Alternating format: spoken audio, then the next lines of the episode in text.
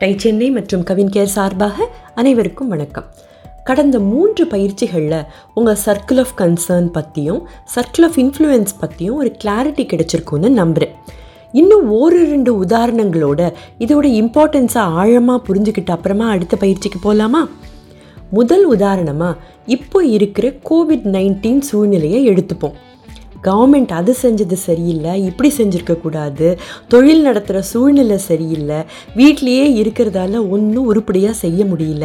எப்போ தான் இந்த நிலைமை சரியாகுமோ எப்போ இதுலேருந்து வெளியில் வருவோமோ இப்படியெல்லாம் எப்போ பார்த்தாலும் புலம்பி கோவப்பட்டு விரக்தியோட இதை பற்றியே திரும்ப திரும்ப பேசிக்கிட்டு இருந்தால் ஏதாவது மாறுமா? இது எந்த வட்டத்துக்குள்ளே இருக்குது கிளியராக சர்க்கிள் ஆஃப் கன்சர்ன் தானே? இப்படி புலம்பிக்கிட்டு உங்கள் கட்டுப்பாட்டுக்குள்ளேயே இல்லாத சர்க்கிள் ஆஃப் கன்சர்ன்லேயே உங்கள் நேரத்தை செலவு பண்ணிவிட்டு சூழ்நிலை தானாக மாறும்.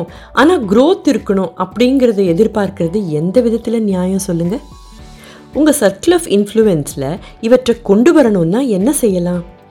யாரோ செய்யட்டும் அப்படின்னு இல்லாமல் அரசாங்கத்திடம் கோரிக்கை வைக்க முடியுமான்னு பார்க்கலாம். மழையை கட்டுப்பாட்டுக்குள்ளே கொண்டு வர முடியாதுனாலும் கொடை எடுத்துக்கிட்டு போகிறோம் இல்லையா? அதே மாதிரி இந்த சூழலுக்கு ஏற்ற மாதிரி பிளானை மாற்றி என்னவெல்லாம் செய்யணும்னு லிஸ்ட்டு போட்டு ஒவ்வொன்றா செய்யலாம். வீட்டில் இருக்கிற நேரத்தில் குடும்பத்தோட இன்னும் அதிக நேரம் ஸ்பெண்ட் பண்ணலாம். உங்கள் சுய முன்னேற்றத்திற்காகவும் தொழில் முன்னேற்றத்துக்காகவும் புதுசாக எதையாவது கற்றுக்கலாம் புத்தகங்கள் நிறைய படிக்கலாம். இப்படியெல்லாம் செஞ்சால் உங்கள் ஃபோக்கஸும் எனர்ஜியும் எந்த வட்டத்துக்குள்ளே போகும்? நேச்சுரலி சர்க்கிள் ஆஃப் இன்ஃப்ளூயன்ஸில் தானே போகும். அதாவது நீங்கள் பொறுப்பெடுத்துக்கிட்ட பழிய வேறு மே எது மேலேயோ போடாமல் இருந்தால் என்ன ஆகும்னு இப்போ இன்னும் கொஞ்சம் கிளாரிட்டி கிடைச்சிருக்கும் இல்லையா? இந்த புரிதலோட இன்றைய பயிற்சியாக ரெண்டு மூணு விஷயங்களை செய்கிறீங்களா ஃபர்ஸ்ட் ஒன் இன்று முழுவதும் நீங்கள் பேசுகிறதையும் உங்கள் சுற்றி இருக்கிறவங்க பேசுகிறதையும் கூர்ந்து கவனியுங்க.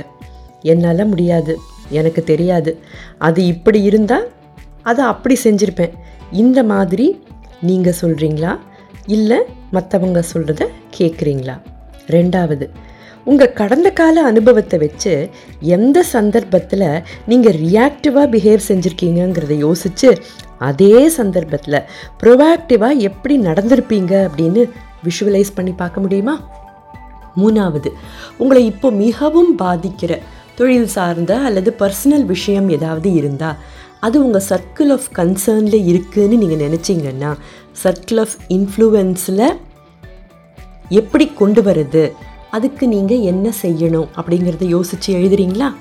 இந்த ரெண்டு வட்டங்களை பற்றின புரிதல் ஆழமாக இருந்தால் செய்ய வேண்டியதையும் விடாமல் செஞ்சால் உங்களையும் அறியாமல் நாளடைவில் உங்கள் கவனம் சர்க்கிள் ஆஃப் இன்ஃப்ளூயன்ஸை நோக்கி போகும்.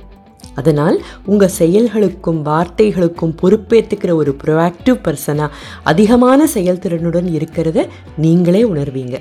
அடுத்த பயிற்சி வரை டை சென்னை மற்றும் கவின் கே சார்பாக உங்களிடமிருந்து விடைபெறுவது அகிலா ராஜேஸ்வர் எக்ஸிகியூட்டிவ் டைரக்டர் டை சென்னை.